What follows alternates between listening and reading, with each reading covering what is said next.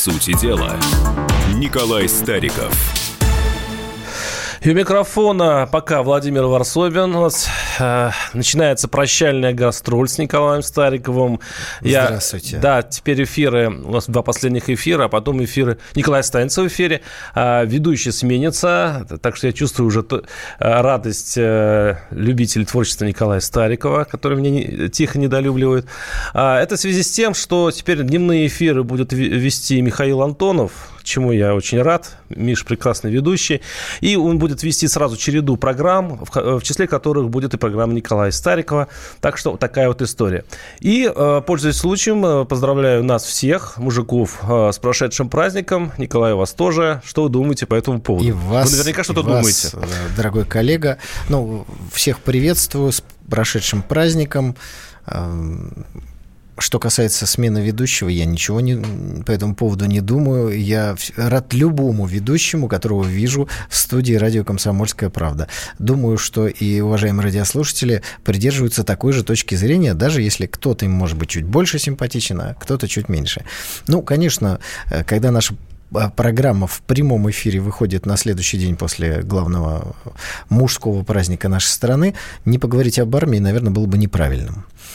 Я хочу сказать, что накануне, накануне этого великого мужского дня, Дня защитника Отечества, я продолжил чтение одной интересной книги, которой хотел поделиться и которая в итоге привела меня к, мне кажется, интересным размышлениям. Значит, эта книга называется «50 лет в строю». Ее автор – полковник еще царской армии, граф Алексей Алексеевич Игнатьев. Э, ну, так краткое содержание книги, которая написана блестящим русским языком и которую я вся, всем рекомендую почитать. Он рассказывает, э, как он учился, как он стал военным, как участвовал в русско-японской войне, как потом стал военным атташе во Франции. Ну и, в общем, в Первую мировую войну многое делал для обороноспособности России, а дальше оказался в ситуации, когда смута охватила родину, а он остался во Франции. И в итоге он э, принял решение, вернулся уже, ну, по сути, в Советский Союз, из-за чего был подвергнут астракизму другими э, представителями русской эмиграции. Ну, в общем, человек вернулся на родину, служил дальше России всем, чем мог. Так вот, когда я читал эту книгу э, и внимательнейшим, внимательнейшим образом изучал вопрос, почему мы проиграли войну Японии, Игнатьев ответил мне на этот вопрос. В советских учебниках не мог понять. Дело в том, что наша армия очень долго не воевала. Вот странно может быть такой вывод, но это факт. Смотрите, война с турками закончилась в 1978 году, по-моему, 1878 год. Дальше, с 1881 году террористы убили Александра II. И на престол взошел э, Александр III, миротворец, мой любимый царь, сразу хочу сказать, 13 лет фактического мира. Небольшая стычка с афганскими душманами, которые наши британские партнеры на нас натравили. То есть 13 лет русская армия в боевых действиях серьезных не участвовала. Дальше на трон в 1894 году вступает Николай II. Мирный период продолжается еще как минимум 6 лет до начала 20 века. Это уже 20 лет отсутствия каких-либо военных конфликтов. Вроде здорово и классно. Дальше небольшая военная прогулка в Китай, подавление восстания боксеров. Но это, это несерьезное военное предприятие. И дальше война с японцами. И наша армия оказывается в ситуации, когда она просто отстала от передовых технологий тогдашних в форме, в организации, в связи связи, во всем, что только есть. Игнатьев все это описывает глазами человека, который все это видел. Из этого следует, вы знаете, очень странный вывод. Александр III, который был великим государем-миротворцем, создал проблему, потому что армия должна тренироваться. Так наш сейчас в Сирии, правильно? Вот, Вы к чему вот, ведете? Вот к этому я и хотел подвести. Я на самом деле сразу хочу сказать, что я отнюдь не милитарист и не сторонник э, военных действий. Я как раз за мир во всем мире. Но, к сожалению, наша планета устроена так, что война где-нибудь обязательно будет идти. И вот мне кажется, задача э, государственных деятелей Российской Федерации, Российской империи, Советского Союза вести дело так, чтобы наша армия где-то оттачивала свое мастерство, и желательно, чтобы это было, конечно, как можно дальше от наших границ. Поэтому сегодняшняя тренировка нашей армии в Сирии, помимо геополитических причин, возможности разорвать дипломатическое окружение России, это очень важно э, с точки зрения тренировки. А, тренировки дело, армии. а, а этический вопрос, это все-таки на человеческом мясе все происходит. Ну, подождите, давайте, когда мы говорим о защитниках Отечества, вот такие слова вообще не будем употреблять. А чем еще защищать? Военный человек, Оружием. идя в армию, он изначально готовится к тому, чтобы защищать Родину с одной стороны, а с другой стороны к возможности отдать жизнь за Родину. Поэтому Где-нибудь очень далеко. Где-нибудь э, на другом конце э, мира отдать жизнь за государство. У вас сыновья есть? э, у меня дочки, Заметно. это не, дело не в этом, но ведь если вы спросите любого российского военного, ну, во-первых, он, дай бог ему здоровья, он э, не хочет погибать, это правильно, как любой человек. Но если вы вот так вопрос формулируете, а лучше на дальних рубежах или где-нибудь вот лучше на дальних? Но тренировка армии, она заключается не в том, чтобы мы думали о тех потерях, которые могут произойти, а чтобы мы тренировали наши вооруженные силы так, чтобы никого не было желания даже попробовать их.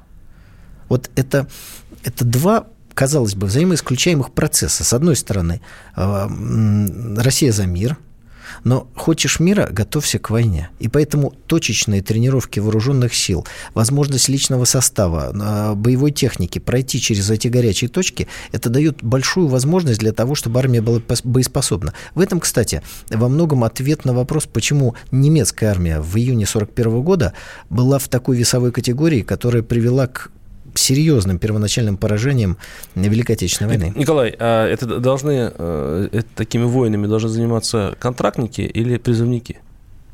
Это очень важный вопрос. Ну, в сегодняшней ситуации, конечно же, контрактники. Контрактники. Кон- конечно, То есть контрактники. те, которые подписывают э, бумаги и знают, что бумаги имеются в виду на поводу риска, они э, берут на себя ответственность, их семьи берут на себя ответственность. Почему я спрашиваю? Потому что был Афганистан когда-то, и я знал одного э, учителя, который учил мою сестру музыке.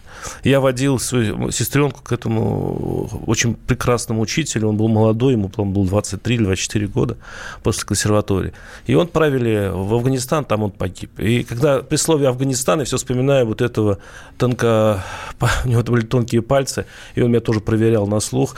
Я вспоминаю, что этот человек сейчас где-то лежит, если, дай бог, что его там, а, он не пропал там без вести. Но вы знаете, а в чем был парадокс? Хоть похоронен. Парадокс. Ну, во-первых, в Советском Союзе была немножко другая военная система. Там э, контрактников как таковых не было. Офицеры были контрактники, ну, сержантский состав, а все остальные были призывники. Это первое. Второе. Э, Смотрите, мы вывели войска из Афганистана, ошельмовали свою собственную армию, после чего война начала происходить практически внутри наших границ. Давайте объявим телефоны для того, Давайте. чтобы послушать наших э, слушателей, извините за тавтологию. 8 800 200 ровно 9702. Подключайтесь к разговору. Высказывайте свою точку зрения. Надо ли воевать, как предлагает Николай, для тренировки? Неправильно говорите, неправильно. Должна ли армия Участвовать? тренироваться? Ну, тренироваться воюя. Тренировка армии – это война, безусловно. Но есть еще, правда, маневры. Есть маневры, но маневры никогда не заменят реальный опыт боевых действий. Это невозможно. И вот книга графа Игнатьева, о которой я вам говорил, как раз и показывает, что японская армия была тренированная, российская армия была плохо тренирована именно по этой причине. И, кстати, практически не было никаких уроков японской войны в- в- принято нашим высшим командным составом, и поэтому мы и в Первую мировую войну вошли плохо тренированными. Печальные последствия. Да, но если это касается контрактников, дело одно. Если это касается призывников, наших детей, которые могут пойти потренироваться и не вернуться, это другое. 8 800 200 ровно 9702. Кто служил, наш, э, наш слушатель пишет, никогда не забудет. Мужчина должен пройти через трудности. Я прослужил 20 лет в армии и этому рад. Ну, такие у нас очень вполне себе праздничные э, сообщения э, на компьютере. 8 800 200 ровно 9702. Но ведь воз- э, может быть такая возможность, как, как в Афганистан. В Афганистане это случилось, когда шли все-таки призывники. И я помню это, такую... Подождите, вы сейчас в сторону эмоций уводите. Давайте Почему? Вот сразу поставим. Вот просто поставим такой забор. Знаете, как вот Давайте, забор от ставьте. хулиганов и собак, которые ходят. Значит, за- забор следующий. Армия должна тренироваться подальше от наших границ, это первое, с минимальными потерями. К сожалению, вообще без потерь не бывает, но каждая жизнь каждого солдата и офицера ценна и уникальна. Это второе. И третье, в сегодняшней ситуации, конечно же, там должны быть только профессионалы, ну, еще только, раз только ну, контрактники. Ну, в этом случае даже я соглашусь, это, наверное. Безусловно. Но вот еще раз мне хотелось бы вашу точку зрения, уважаемые радиослушатели, узнать, потому что с одной стороны, мы за мир, и это не пустые слова. Россия действительно выступает как гарант мира и э, источник стабильности в сегодняшнем мире. С другой стороны, если наша армия участвует только в парадах, маневрах, это приводит к понижению ее боеспособности и в итоге приводит к какой-то более серьезной войне или более серьезному военному конфликту. Вот такой парадокс. Да, но только какие будут это конфликты? Если армия России будет участвовать в Африке, ну тут надо понимать, что мы приходим убивать местное население под какое-то... В каких только рядах оно может не находиться. Вот мы сейчас должны И здесь ненадолго... опять начинается этический вопрос. Мы, мы защищаем чьи-то интересы на каких-то другом полушарии и, в общем-то, даже почти не скрываем, что армия защищает интересы России. Вот это самое главное. А ответ я вам дам такой. Солдаты, офицеры российской армии не убивают людей, а уничтожают живую силу противника. Который нам разницу. особо не важен, нам главная тренировка. Уничтожают живую силу противника. И тренируются. 8 800 200 ровно 9702. Сейчас э, прервемся буквально на несколько минут. Оставайтесь с нами. Напоминаем, что мы с Николаем Стариковым обсуждаем, надо ли э, российской армии тренироваться в маленьких локальных конфликтах, в общем, для поддержания своей обороноспособности. По сути дела, Николай Стариков. Самые осведомленные эксперты, самые глубокие инсайды, самые точные прогнозы. Точные прогнозы. Знаем все лучше всех. Ведущие. Неудержимый Мардан и прекрасная Надана Фридрихсон. Первая радиогостинная. «Вечерний диван» на радио «Комсомольская правда». Два часа горячего эфира. Ежедневно. По будням. В 6 вечера по Москве.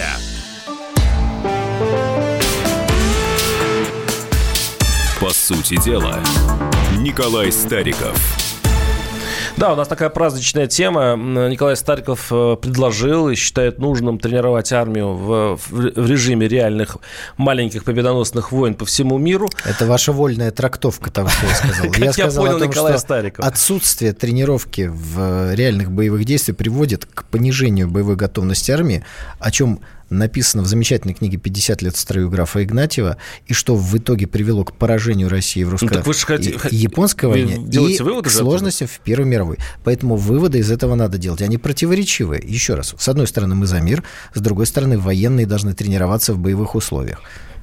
А, хотел уточнить, пишет наш слушатель, с какого момента противотеррористическая маленькая победоносная война, видимо, имеется в виду в Сирии, превратилась в тренировку? И еще одно, одно письмо. А, гарант мира несколько лет назад Путин сказал дословно, у нас нет интересов в Сирии. Николай, вот как как вы ответите Я должен двум? прокомментировать слова Путина или запись читателя? А вы попробуйте то и другое. Давайте. Что касается интересов в Сирии. У нас нет интересов в Сирии, помимо того, чтобы Сирия существовала, и чтобы там у власти в Дамаске стояли не террористы, а законный режим. Ну, значит, у нас есть интересы в Сирии. Ну, эти интересы есть у каждой страны в Сирии. Вот наши а Путин интересы... такое сказал? Я не знаю все слова нашего президента, не помню, поэтому я и спросил, что я должен прокомментировать. Будем считать, что это правильная цитата, я ее так прокомментировал. Что касается иронии человека, который все это написал, э, террористическая маленькая победоносная война, контртеррористическая, она не затевалась специально для того, чтобы войска тренировались. Она была вызвана в большей степени геополитическими интересами. Но каждый раз, когда возникает необходимость вот где-то хирургически применить вооруженные силы, нужно иметь в виду, что и вариант тренировки, он тоже важен. Поэтому летчики, которые проходят, сейчас получают сирийский опыт, это, это важно. Спецназ, артиллеристы, э, там, инструкторы и так далее. Это, это, это действительно очень важно. 8 800 200 ровно 9702. Владимир из Москвы. Владимир, слушаем вас. Здравствуйте. А, мужики, ну... Да, здравствуйте. 23 февраля вас, праздником. Спасибо. Спасибо. Я, я вообще Николая уважаю, но иногда с ним очень не согласен. Вот, вот он, э, значит, говорит, э, значит, наши войска должны тренироваться Э, но я хочу сейчас ближе к делу. Вот, ну, возьмем Афганистан, вот.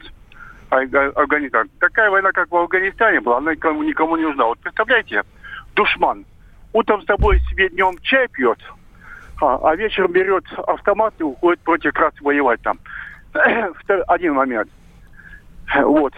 Там я вот если по Афганистану, там не война, там просто было мясо бойно, понимаете, да? Вот. Кто, где, что, когда. Ну, я эти это рассказы на книги читать. Не, уважаемый коллега, я абсолютно с вами согласен. Вопрос. Скажите, пожалуйста, опыт афганской войны вот в этой части, которую вы упомянули, он сейчас применяется? Есть ли у нас ситуация в Сирии, когда, ну, в кавычках, некий душман, он днем, значит, мирный дикханин или кто там, сирийский гражданин, а вечером он берет автомат и он, значит, идет головы резать? Есть такая ситуация? Или Вот ее сейчас нет? вы- Николай, вы мне не дали дополнить дальше. Та- Там в чем была вот эта сложность войны, войны там, во-первых, не- непонятно, что, как и как. А во-вторых, там есть такие вот пацаны, их называют бачата, да? Бачат, бачата. Это те, которые пацаны бегают, а все шпионы, все это. Ну, я имею в виду дети, их называют там по-афгански бачата. Вот. Вот. Они Владимир, были- давай, вы давайте прос- вопрос- да, Владимир, вопрос, в чем простите, вопрос, пожалуйста, да. вы сейчас хотите рассказать нам всю афганскую войну? Это, это А важная... нет, Лучше я- вопрос я- скажите. А- Я Задайте хочу вопрос. сказать, и ка- когда против вас идет этот мальчишка с автоматом, стреляет, а, да, а это о какой войне можно говорить, понимаете, да? Понятно. А, Вот. Спасибо, Я- спасибо. То есть я давайте дополню. Мне Давайте. кажется, он говорит о том, что э, мы можем э, войти в такую историю, где против нас будут воевать не террористы, даже не только террористы или там условный противник, а местное население с детьми, с женщинами и так далее. И тогда э, вместо тренировки мы э, получим просто какую-то бойню, в котором будет э, испачкана вся Россия. Ну, любая война выглядит не очень приглядно, э, это совершенно Конечно. однозначно. Еще раз, Россия должна в случае необходимости точечно применять свои вооруженные силы за пределами Российской Федерации, решая геополитические, этические, контртеррористические задачи. Но при этом всегда руководство страны должно иметь вариант тренировки вооруженных сил тоже как необходимый. Это парадокс. Но если ты не будешь готов, а значит не будешь тренироваться, возрастает риск вооруженного конфликта. Вот это важно. Что касается Афганистана, Советский Союз проводил эту военную операцию при всем уважении к Советскому Союзу не так, как необходимо. Большие потери личного состава. Почему? Потому что мы воевали. Мы реально э, контролировали зна- значительную и большую часть Афганистана. Соединенные Штаты Америки действуют по-другому. И мы сейчас в Сирии действуем по-другому. Мы помогаем сирийцам воевать, но не воюем за них. А в Афганистане мы воевали, а афганская армия нам помогала. Это две большие разницы. Но мне кажется, все-таки мы э, принимаем участие в военных действиях. 8 800 200 ровно 9702. Петр из Москвы. Петр, с- слушаем вас. Здравствуйте. Добрый день. Здравствуйте. Мне очень жаль, что вы уходите, господин Варсобин. вот, а то, недалеко что уйду. говорит... Хорошо, очень хорошо. А то, что говорит Николай Викторович, ну, я вообще-то бывший авиационный инженер и не один год провел на полигонах, где стреляли, бомбили и так далее. Я считаю, что этого вполне досто- достаточно для того, чтобы не, не, не теряя людей, держать в армию в тонусе. Чем мне кажется, что вот эти идеи, они рано или поздно, победителей в войнах не, не бывает. Как известно, и Российская империя, и Советский Союз развалились именно от своих тренировок войнах таких. Спасибо. Первой мировой, там, японской и так далее. Спасибо. Спасибо. Так вот как раз э, Российская империя, еще раз, отошлю вас э, книги графа Игнатьева, который все прекрасно знал, 50 лет в строю, не тренировались. На парадах в форме приехали м, белые мундиры. Японцы в мундирах цвета хаки, и Игнатьев пишет, что они с удивлением узнали, что такая форма есть. То есть неготовность по всем статьям. А потому что на параде какая разница, в какой форме-то ходить? Замечательно, все здорово. Ну и много-много-много таких вот э, вещей. Но не только Россия была не готова к Первой мировой войне, но она оказалась в большей степени не готова. И многие факты, которые он описывает, удивляют. Наш слушатель пишет, Анатолий Филиппович Качанов вот, Качанов. Россия, воюющая страна, самая воюющая страна за ее историю, не было ни одного дня без войны, на нас всегда нападают, мы вынуждены защищаться, и поэтому должны э, быть тренировки на чужой территории. Это пишет, опять же, Анатолий из Белгорода. Вот э, сложно грань выдержать. Но смотрите, Сталин в Испании помогает э, законной испанской власти, в этом смысле некоторые параллели с э, сирийской ситуацией, воевать против восставших фашистов, которую поддерживают итальянские и германские фашисты. Правильно ли делал Сталин? Правильно. Э, но участие советской армии, Красной армии, там было минимально. Были какие-то советники, были летчики, были танкисты. И потом этот опыт был применен, ну, скажем, на Халхенголе. Но в столкновении с новейшей военной машиной этот опыт нам не помог. Поэтому здесь нет каких-то шаблонов. Каждый раз нужно подходить к этой истории, ну, что называется, индивидуально. 8 800 200 ровно 9702. Александр из Новосибирска мне подсказывает. Слушаю вас. Здравствуйте. Алло, здравствуйте. А я вот хотел бы Старику вот такой вопрос задать. А почему он считает, что Россия вот помогает Сирии? Ведь мы же там не, не Сирии помогаем и не России помогает. Мы же ведь там строим турецкий поток и помогаем Роснефти. Так почему? У меня вопрос-то такой. Почему за наш счет Роснефть там себе будет потом карманы набивать и Газпром будет себе карманы набивать? За наш счет. Почему они за свой-то счет не воюют? Пускай они воюют за свой счет, нанимают наемников, там кого угодно арабов, там, негров, кого хотят. Хорошо. Спасибо, спасибо. Хорошо. Спасибо. Значит, я, можно дополню этот вопрос? Ну, Он очень интересный. Они, ну, они, кажется, они, взбодрились. они кажется ли вам, да меня осенило, uh-huh. что вот э, ваш тезис по поводу того, что надо тренироваться в разных точках планеты, это будут ровно те точки планеты, где действительно наши корпорации и наши миллиардеры, олигархи имеют свой интерес. Это будут наверняка какие-то нефтяные точки. Это были точки, которые с помощью жизни наших солдат э, э, будут внесены в казну казну на, э, нашему олигархату. То есть это получится не тренировка армии, а, а, а подготовка да, к, давайте к озлочению наших этих да, давайте сильных мира сего. Давайте начнем с, с ваших тезисов. Во-первых, а, социальное расслоение, которое есть в нашем обществе, мне не нравится, уважаемые радиослушатели, не меньше, чем вам. Это первое. Второе. Я выступаю в том числе и за э, подоходный налог который должен увеличиваться в зависимости от э, доходов. Но это сейчас мы говорим не об этом. Мы упомянули Афганистан. Вот в Афганистане Советский Союз был. Почему? Нефть там добывал.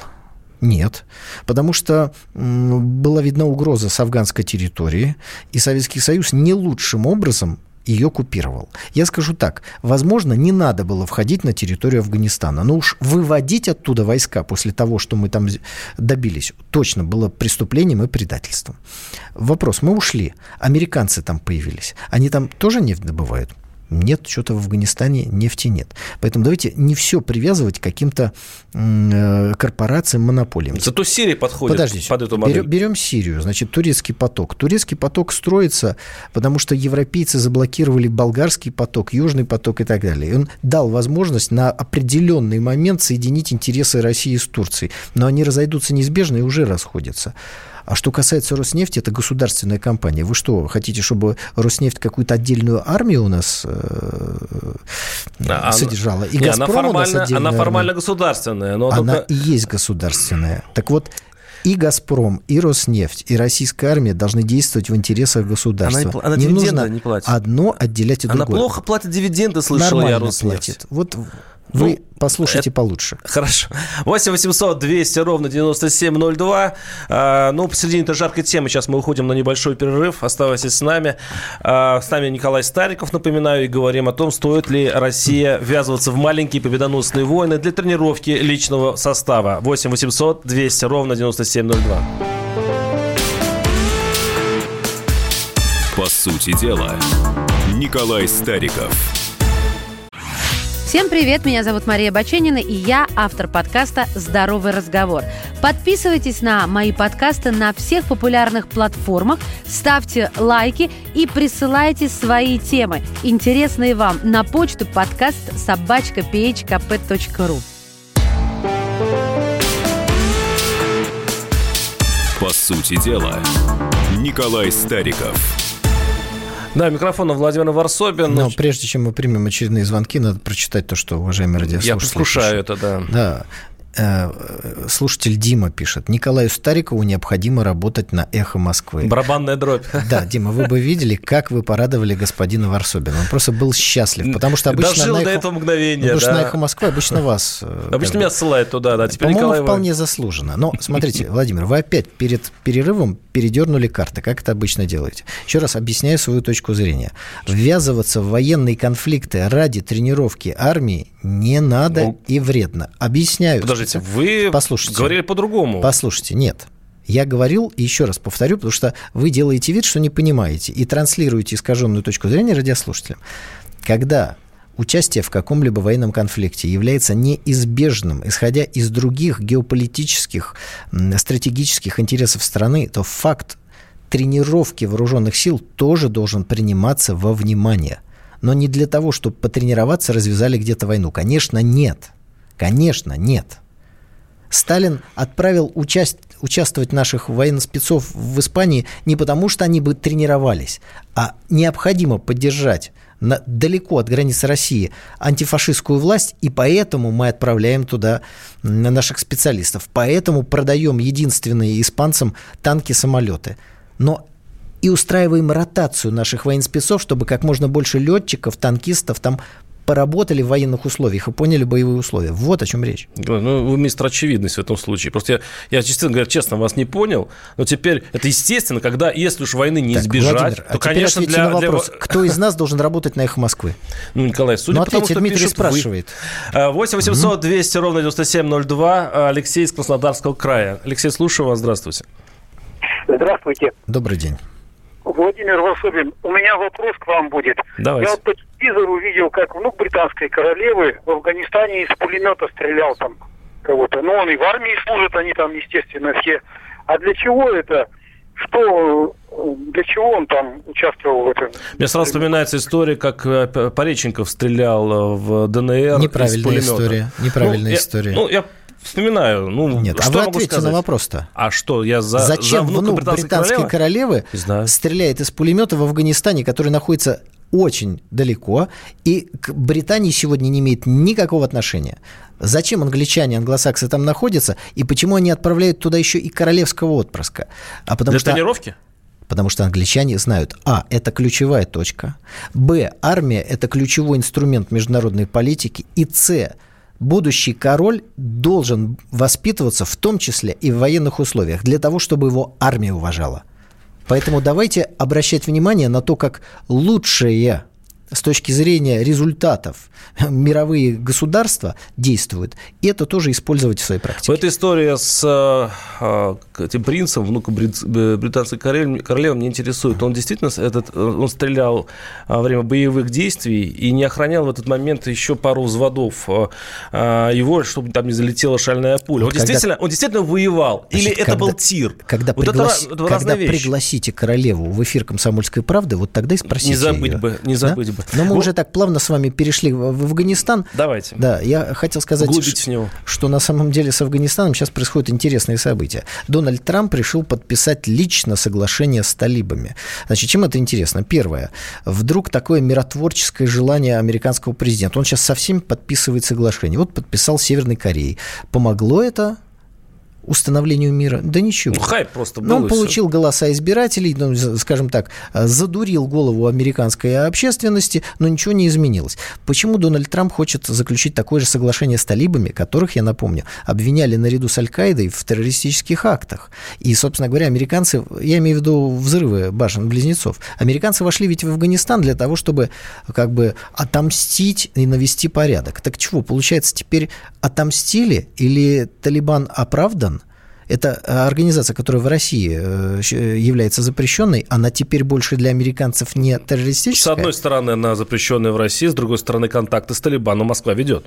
И понятно почему. Смотрите, э, Дональд Трамп, американцы хотят, помимо решения внутриполитических вопросов приобретения голосов, не- немножко подопустить уровень насилия в Афганистане для того, чтобы туда побольше боевиков перевести ИГИЛ и взорвать Среднюю Азию. Вот план Соединенных Штатов Америки. Поэтому они выступают в роли миротворца не для того, чтобы мир во всем мире был, а для того, чтобы в Афганистане А поутихло. зачем Москве нужны Чтобы контакты та- с Талибаном? Объясняю, чтобы Сегодня талибы борются против американского проекта ИГИЛ. Американцы, договариваясь с Талибаном, хотят ум- снизить э, сопротивление Талибана mm-hmm. и Афганистана вот этой бацилле ИГИЛа для того, чтобы взорвать среднеазиатские государства. У России интересы диаметрально противоположные. Сегодня талибы будут воевать за интересы России, потому что если взорвется Средняя Азия, нам мало не покажет. Сейчас, секунду, секунду. Вы хотите сказать, что э, Москва заинтересована в сильном Талибане? Для Моск... того, чтобы она боролась с ИГИЛ? Москва заинтересована, чтобы в Афганистане установилась сильная власть, не проамериканская. Ну, талибы. Да, например. То есть Москва за то, чтобы террористическая группировка взяла власть в Кабуле. Вот, э, Это интересно. Вы, вы зря так а, обрадовались. Я не пресс-секретарь правительства или Министерства обороны. Я выражаю свою ну, точку вы, зрения. я про вас и говорю. Вот, вот так вот так говорите. С вашей точки с зрения. С вашей точки зрения. Вот а с кем я с общаюсь? Моей, Только с вами общаюсь. С моей точки зрения, угу. мы сегодня заинтересованы в помощи Талибану для того, чтобы Талибан уничтожал ИГИЛ на своей территории и не давал возможность этой заразе идти дальше. Вот в чем дело. В Сирии боевиков угрожающих нашей безопасности, убивает сирийская армия и союзники из Ирана. А вот на территории Афганистана талибы выполняют эту функцию. Поэтому помогать Политика талибам... беспринципна. То есть э, что, что Трамп, что Москва занимается, собственно, а, игрой крапленными картами. Принципы есть. Не сравнивайте нас с, с Дональдом Трампом. Он за войну, а мы за мир во всем мире. А все, что идет на пользу интересам России, должно поддерживаться. А, да, 8 800 200 ровно 9702. Александр из Казани. Александр, слушаю вас. Здравствуйте. Здравствуйте. Александр. Здравствуйте, Александр из Казани. С праздником вас, с Днем Спасибо. защитника Отечества. У меня такое предложение, вот, э, тренироваться обязательно надо. Качестве наемников можно это самое участвовать, вот, где в Сирии там или во всех э, этих самых это, э, местах, вот, где это самое, напряженка, где вот блоки, блок НАТО участвуют. Вот, как бы, вот, они потом будут, эти участвующие будут как бы инструкторами, будут опыт свой передавать нашим военным вон, солдатам Понятно. по приезду. В общем, надо, я думаю, всегда надо участвовать. Спасибо. Ваша Спасибо. точка зрения понятна, но есть определенная разница. Люди, которые участвуют в, ВЧ, в ЧВК, в частных военных компаниях, это все-таки уже не военнослужащие, это бывшие военнослужащие. Джентльмены удачи. Поэтому ЧВК – это один из инструментов государственной политики за пределами, но это не заменит э, ротацию действующих военных. Иногда головокружение от побед, пишет наш слушатель, приводило к ложной уверенности в победах в будущем, к расслабленности. Это было после победы Наполеоном и уверенности в победе в Крымской войне. Иногда поражение, как в случае с Германией, уязвленного самолюбия, наоборот, приводит к, реши, э, к желанию реванша. Боевая готовность – это не всегда боевые э, конфликты. Стоит ли хирургам практиковаться на людях, пишет другой наш слушатель. У них есть манекены и теоретические знания. Это к вопросу об армии. И еще вопрос к Николаю Старикову. А, готов ли он лично участвовать в таких войнах, когда, допустим, в Сирии? И не стоит ли отправлять э, на такие тренировки э, детей элиты? Ну, как пишет наш слушатель, э, внучата из Монако и прочее, прочее. Но мы с вами выяснили, что в сегодняшней ситуации в подобных экспедициях должны участвовать контрактники. Поэтому я не являюсь то есть контрактником. Лю... То есть бедные люди, которые на этом зарабатывают, я... а не те, которые деньги уже есть и, в общем-то... Послушайте, да, я ездил на Донбасс. Это, конечно, не война в Сирии, но, тем не менее, я был с... я ездил в одной машине с Захарченко в зону боевых действий, поэтому э, какого-то страха я по этому поводу не испытываю. Но если кто-то нападет на мою родину, я, безусловно, возьму в руки оружие и пойду ее защищать. Что касается сыновей элиты, было бы хорошо, чтобы те, кто считает себя элитой и хочет элитой оставаться, завоевывали таким путем уважение своего народа. И в этом смысле надо брать пример с британского принца, которого привезли, посадили к пулемету. Какая там была зона оцепления, мы с вами не знаем. По кому он стрелял, мы тоже не знаем. Скорее всего, наверное, Кадры он, хорошие зато, он стрелял да. куда-то, куда-то стрелял, да? Но все равно он участвовал в боевых действиях он получит следующий чин, э, возможно, какие-то награды получит, да? Э, вот а почему у нас такие не... нет таких кадров, хотя бы кадров? Вот когда а, сын высокопоставленного чиновника на передовой лупашит из пулемета, ну, хотя бы где-то в районе Дамаска. А, вот я не видел таких кадров. А вы знаете, у меня это вызывает большое удивление. У меня это вызывает большое удивление. Но мы с вами э, ведь здесь не просто сидим и разговариваем, мы стараемся формировать общественное мнение, в том числе и мнение у тех, кто принимает решения.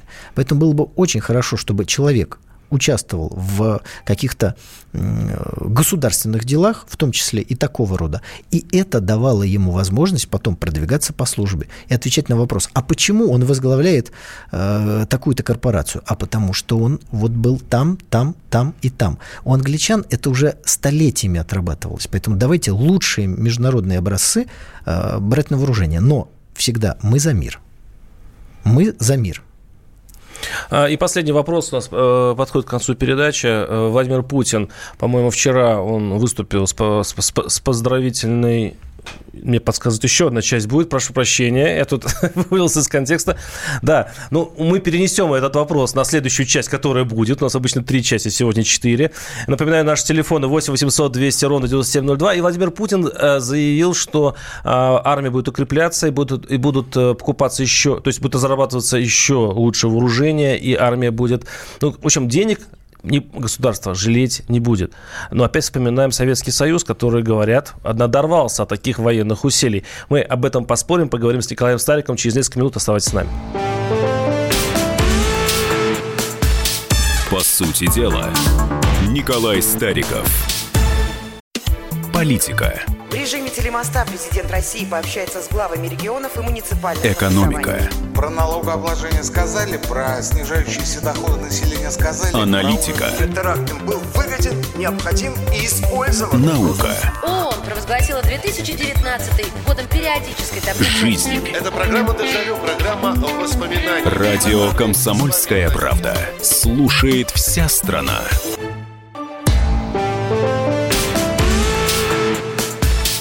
По сути дела, Николай Стариков. Да, и у микрофона Владимир Варсобин. Американцы на свою армию, пишет наш слушатель, тратят в десятки раз больше, чем наша страна и Советский Союз вместе взятые, что-то до сих пор не надорвались. Это вопрос о том, что Владимир Путин, выступая недавно с поздравительной речью, заявил о том, что э, наша армия будет укрепляться, и денег, э, ну, это Но мы следовало из его уйти... речи, что, что денег, в общем-то, государство не жалеет. Мы рискуем идти в экономический вопрос. На самом деле Соединенные Штаты Америки создают деньги из воздуха. И вот эти деньги, э, по сути, весь мир дает им в долг. Очень странная такая, похожая на сумасшедшую построена мировая экономика. Вот деньги, которые Соединенные Штаты не заработав, потратили на себя и на своих всевозможных союзников, соратников, на молодые демократии в кавычках, на совестливых правозащитников и так далее, это есть государственный долг Соединенных Штатов Америки. Он за 20 триллионов долларов перевалил. Поэтому они деньги создают, то есть рисуют по большому счету, а мы их зарабатываем. Вот в этом, так сказать, и большая разница пока не, не видно выхода нашей, э, нашего выхода из этой экономической кабалы, в которой мы находимся, поэтому мы каждую копеечку должны считать. Наш слушатель пишет, подсказка ведущим. Не надо показывать, как дети чиновников стреляют. Расскажите, как эти дети работают на благо России. Дочки Путина, дети Остапенко, Медведева. Хорошая вещь.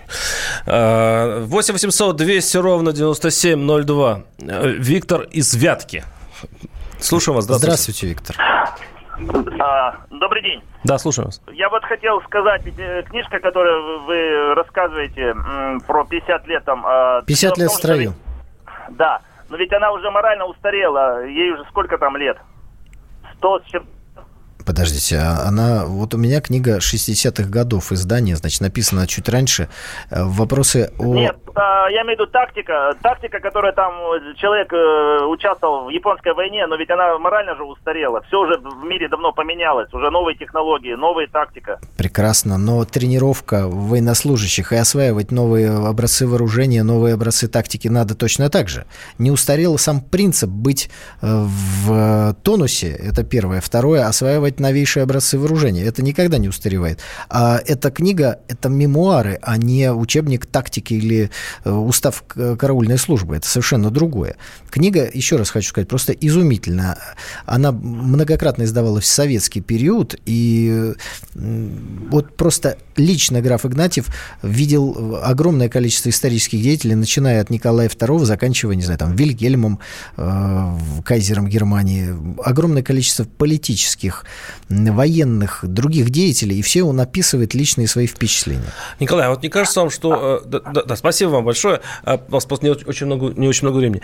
А, не кажется вам, что все зависит от количества гробов, э, которые пойдут из определенных точек? Объясню почему. В Сирии, в Сирии не так много гробов, и в общем-то, общество пока готово сносить эту войну. Хотя, честно говоря, э, война растянулась во времени э, настолько, что, если посчитать и покалькулировать, там погибло достаточно много людей. Россиян имеется в виду. А, но, с другой стороны, я помню вот эти 80-е годы, когда эти гробы из Афганистана стали поступать вот в, соседний двор пришел, пришел к моим знакомым пришел гроб. И так как их было много, мнение, общественное мнение к Афганистану сильно изменилось. И тогда ведь не просто вывели войска, а, что это было волюнтаристским решением Горбачева. Это было, в общем-то, общенародное мнение. Да, это не что, просто что, что, это было предательство. Я абсолютно с вами согласен. Что, что войну надо прекращать и прекратить бессмысленно э, уничтожать что, война... своих вот, детей. Это, было, это общий был запрос нашего общества. Что, война прекратилась?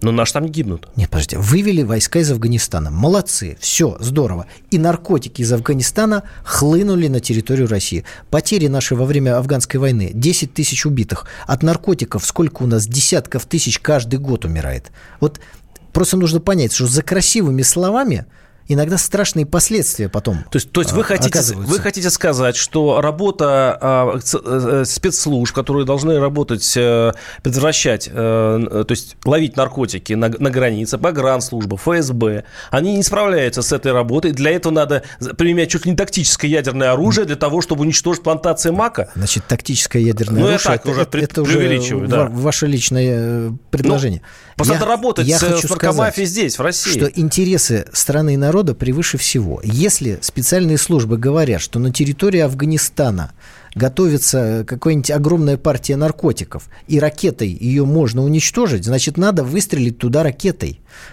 сочинив красивую дипломатическую ноту, почему мы это сделали. Но еще лучше найти на территории Афганистана союзников, которым мы дадим немножко денег и много оружия, которые сожгут и уничтожат эти наркотики. Вот вы спрашиваете, почему Талибан? Талибан истреблял посевы мака. Это правда. Поэтому Соединенные Штаты ополчились против Талибана. Поэтому. И...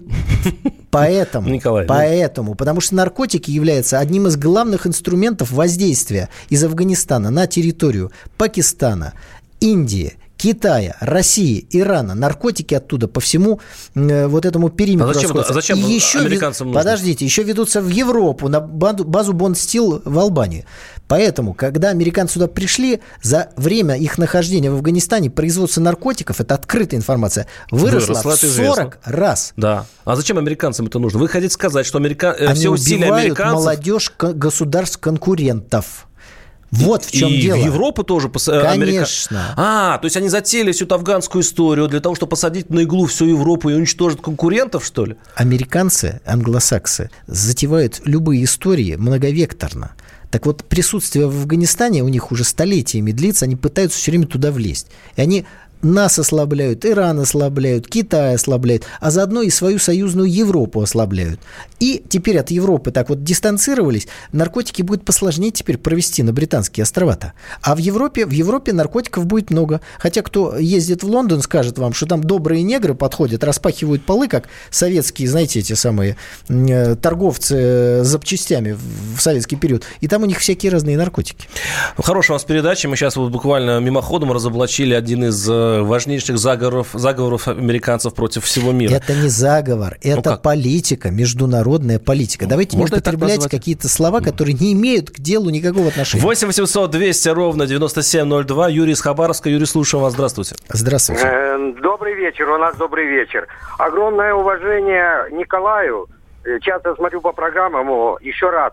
И с праздником вас. Спасибо. Теперь вам, Владимир, отвечаю. Во-первых, приобретение опыта – ведения противотеррористических операций именно силами спецподразделений нужно приобретать не на своей территории, молодой человек, а приобретать именно, будем говорить, в тех точках, которые, слава богу, не будут касаться границ нашей Родины. Это первое.